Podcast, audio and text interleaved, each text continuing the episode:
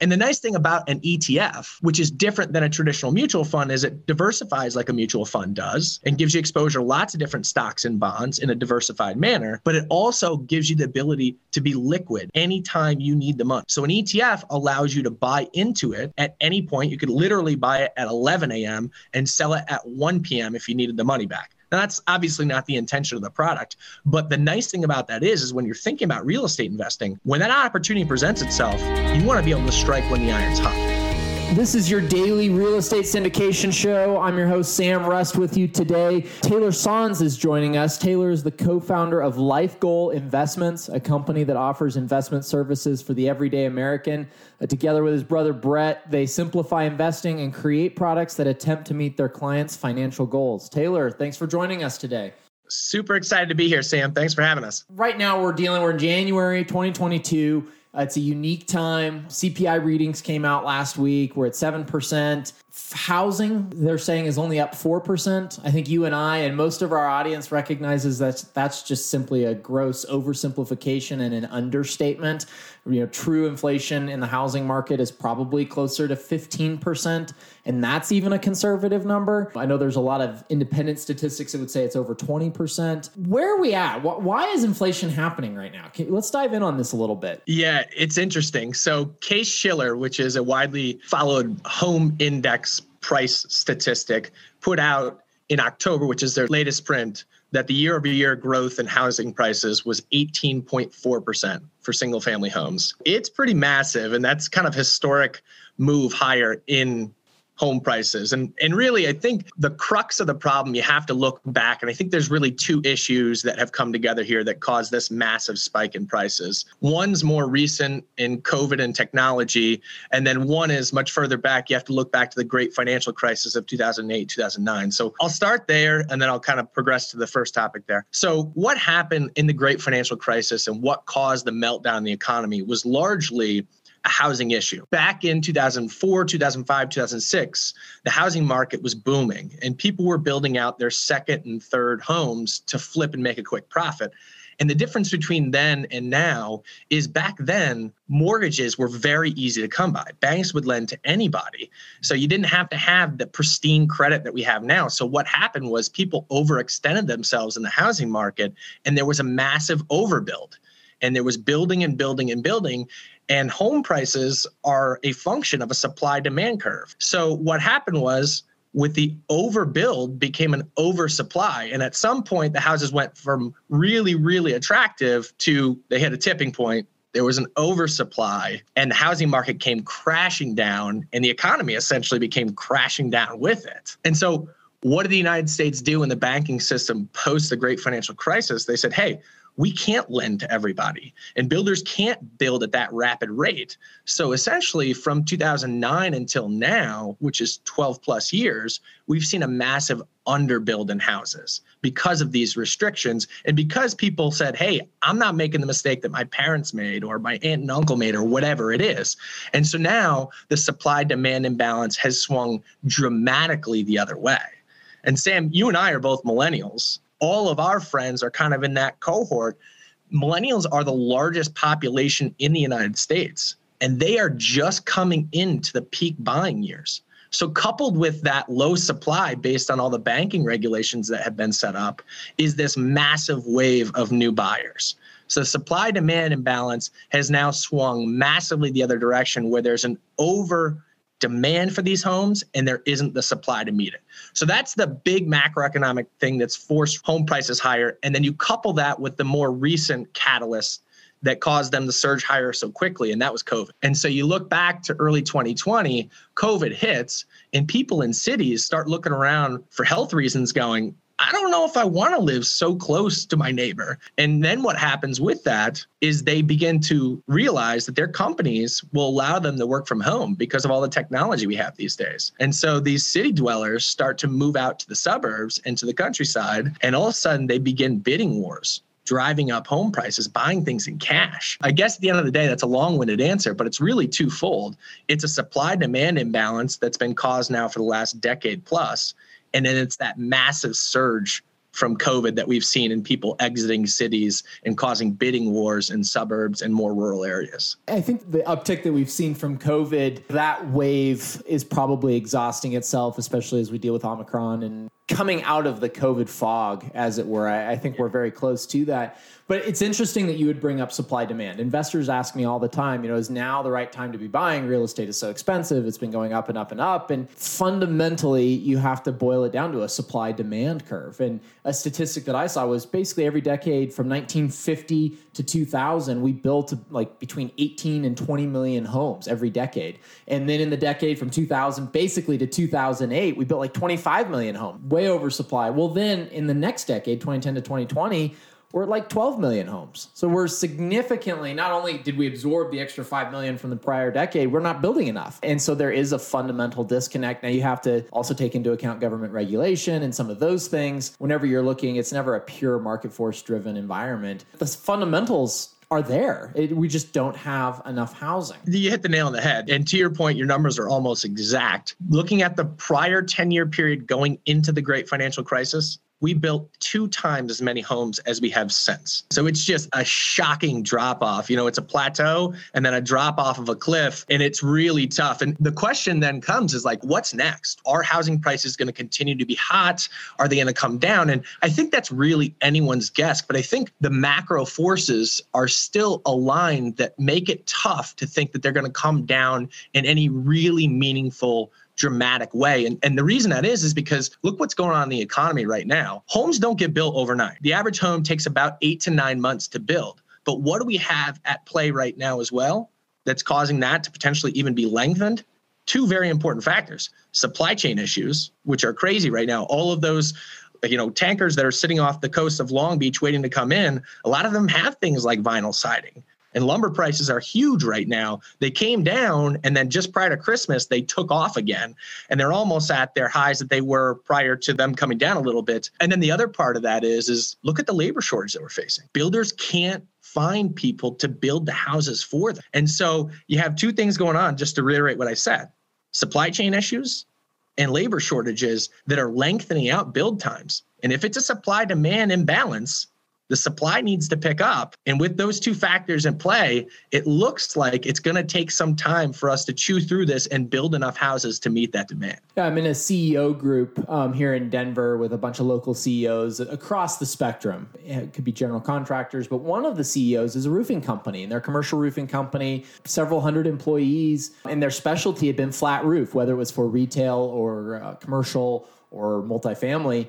They literally cannot get any of the flat roof material that they would typically use for at least 50 weeks. It's a year. They have to pivot their entire business away from what they've done for 15 years because they literally do not have the material to go out and replace these roofs. So they're pivoting to siding work, to masonry, to shingle roofs. It's crazy how the supply chain disruption, I mean, some of it's very targeted. It's the oddest things, or it can be um, it's having massive ripple effects uh, throughout our ecosystem. And so that's the supply side. And just to put some numbers in context around the labor shortage side, the Small Business Association put out a study in the fourth quarter of last year, and it shows that 49% of small businesses in the United States have open jobs that they're unable to fill. Those are numbers and anecdotal information on both sides of the supply chain side and the labor shortage side that just shows, again, this problem is likely not to resolve itself overnight. I say that, I'll add a little context to it as well. So 18.4% was the year over year increase based on the Case Shiller Index as of October for home prices. That said, longer term average over the last 50 years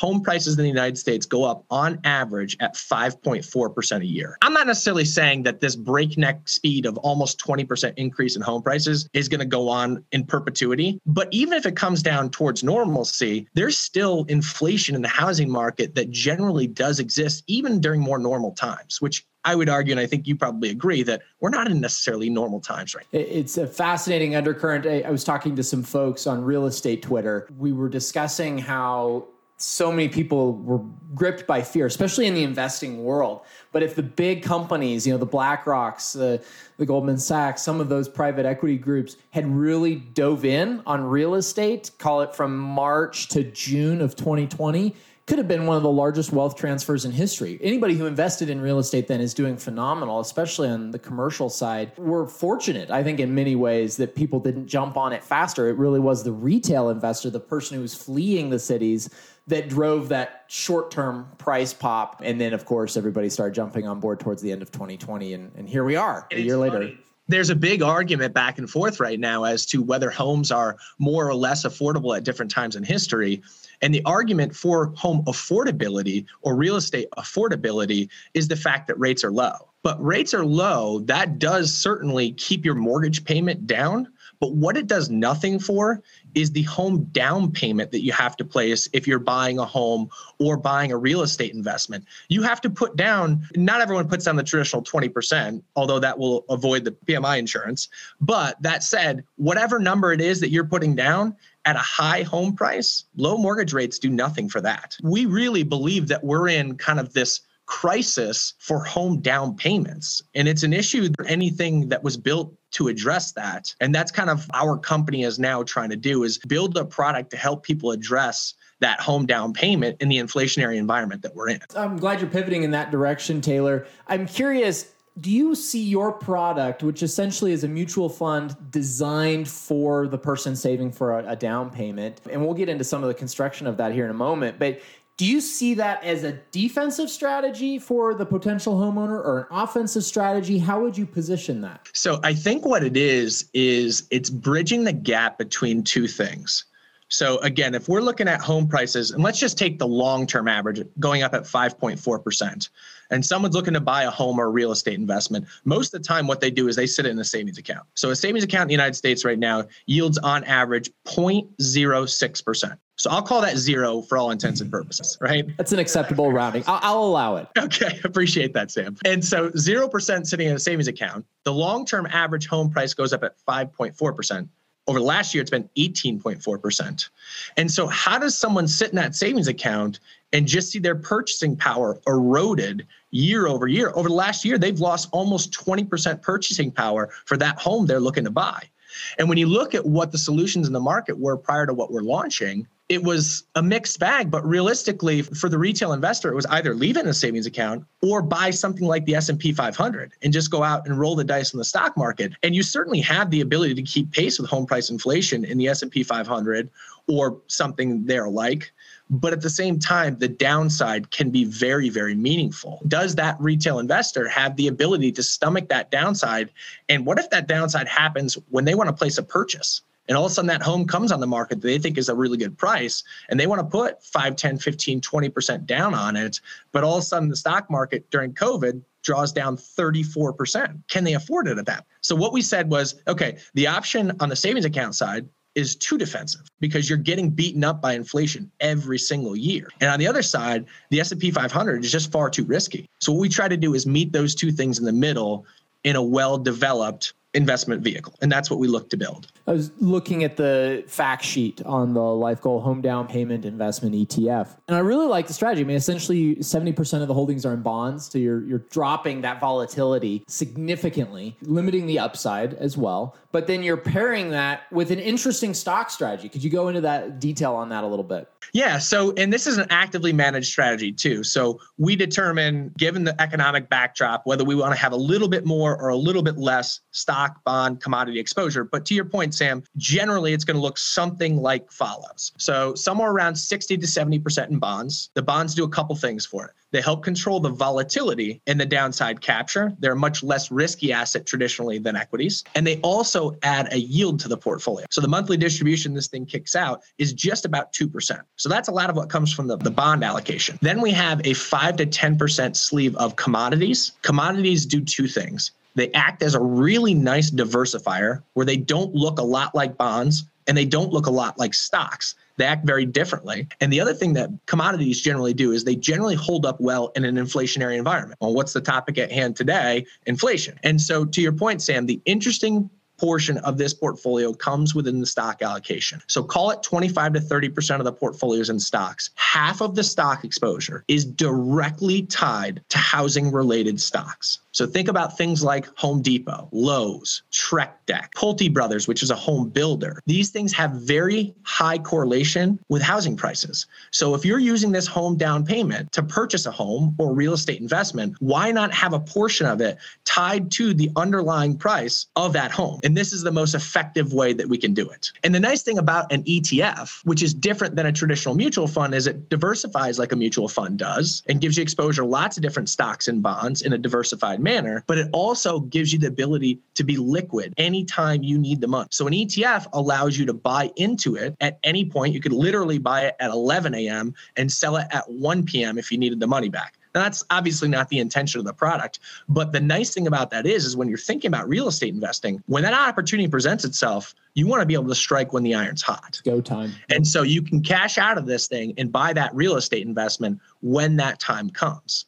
And the other important part about that portfolio construction that we just went through is what we're really trying to do is again limit the volatility and limit the downside. There's two goals of this product. Create a stomachable low volatility ride and the second thing is is help offset home price inflation. And so those are the two goals. And I think those goals marry very well with what real estate and home buyers look for. I need something I can be relatively comfortable with the downside to be able to be confident to make that investment. And I need the ability to access it and pay that home down payment whenever that opportunity presents itself. I appreciate you going into some level of detail that Taylor. I think it's really important to recognize that you know we're both millennials. Our parents grew up in the era where you could pretty easily play defense uh, with your money. You could put it in a CD and you would earn an acceptable rate vis-a-vis inflation. It wasn't all that far off. You had much higher certainty. It was a safer place. But over the last 20 years, the macroeconomic factors have changed. Almost impossible to play defense within your traditional banking institution. So whether that's diversifying into real estate as an investment or if you're looking to get in as a first-time home buyer, getting into something like Goal Home Down an Investment, trading under HOM on the New York Stock Exchange, I think it's important to be more offensive thinking. How am I going to be stewarding my money well, growing it because inflation is here? It doesn't seem to be going away. I, I think it will taper off some in 2022, but still, we're not going to go backwards. Waiting for a, a big correction just likely isn't going to happen in the near term because of those macroeconomic factors, the supply demand in real estate. One very specific question for you, Taylor, and this is, I want to be clear, this is a very small part of your portfolio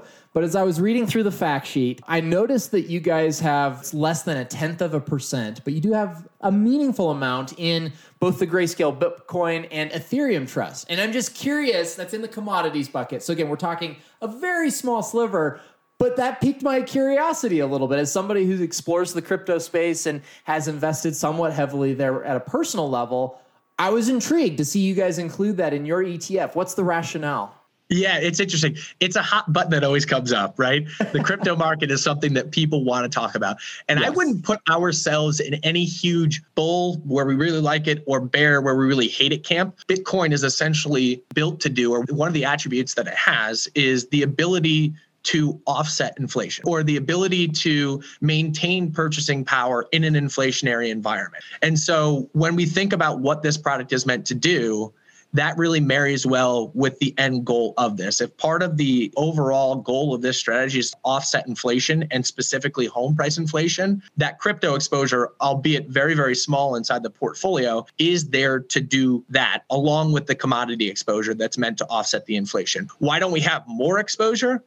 You know the answer to this. It's a very volatile asset class. And again, what we're looking to do with this product is create a very stomachable ride, a very predictable ride at the end of the day. And so when we look at people thinking about using this strategy, and again, the name it's the LifeGoal Home Down Payment Investment ETF, ticker HOM, what we think about is we lay our cards right on the table and we say, hey, you are taking on a moderate amount of investment risk on this product. We have a risk scale of 1 to 5. This is a 2 out of 5. If you were to look at just the S&P 500, that's a 5 out of 5. So that just gives you some context as to what the risk is here. But what you are doing if you are not using a product like this and sitting in a savings account is you are sitting on inflation risk that is almost an absolute known risk. You know inflation exists in the environment and you know the savings account rate that you're getting is effectively 0%. So you know almost without a doubt that you are losing purchasing power sitting in that savings. So that's the risk you're sitting on. And if you're willing to accept that risk, that's fine,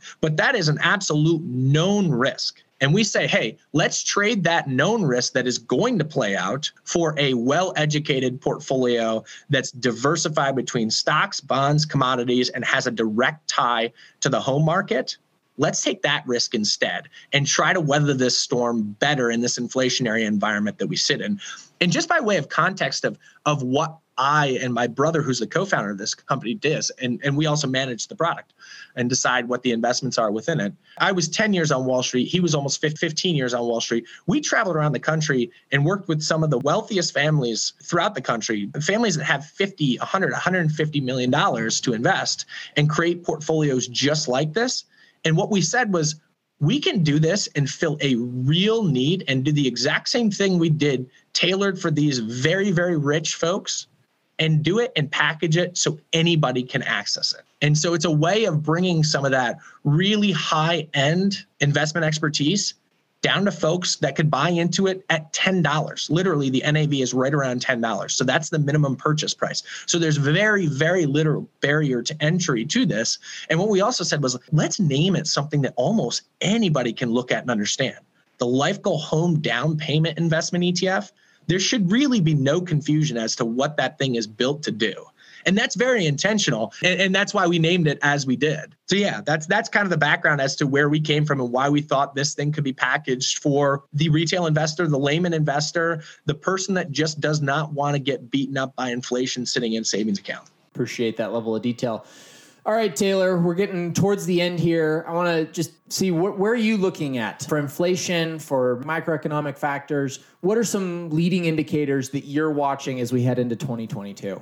Yeah, it's an interesting question because there's a lot of forces at play right now. And I think that understanding what's going on with the bottlenecks in the supply chains, what's going on with the labor market from a macroeconomic standpoint, are going to lead to a lot of what we see from an inflationary standpoint. This is a little technical, but just to give you an idea, you can look at five year forward inflation expectations what the market is saying inflation is going to do five years out from now. And it expects five year forward inflation expectations to come down towards their longer term average of somewhere between two and a half and three percent. So although right now we sit at a seven percent handle, which is what we've seen over the last year, which is markedly above our long term average, out five years from now, the market is anticipating it to come near that two and a half to three percent mark. If the market's right, it's saying inflation is going to come down. It's not going to go away by any stretch of the imagination. And I think that home price inflation will come down, but it won't come down as dramatically as those numbers I just addressed from broader term inflation. It's something that we keep a, a keen eye on. It's something that affects the bond market in a big way, which is a large portion of our overall allocation.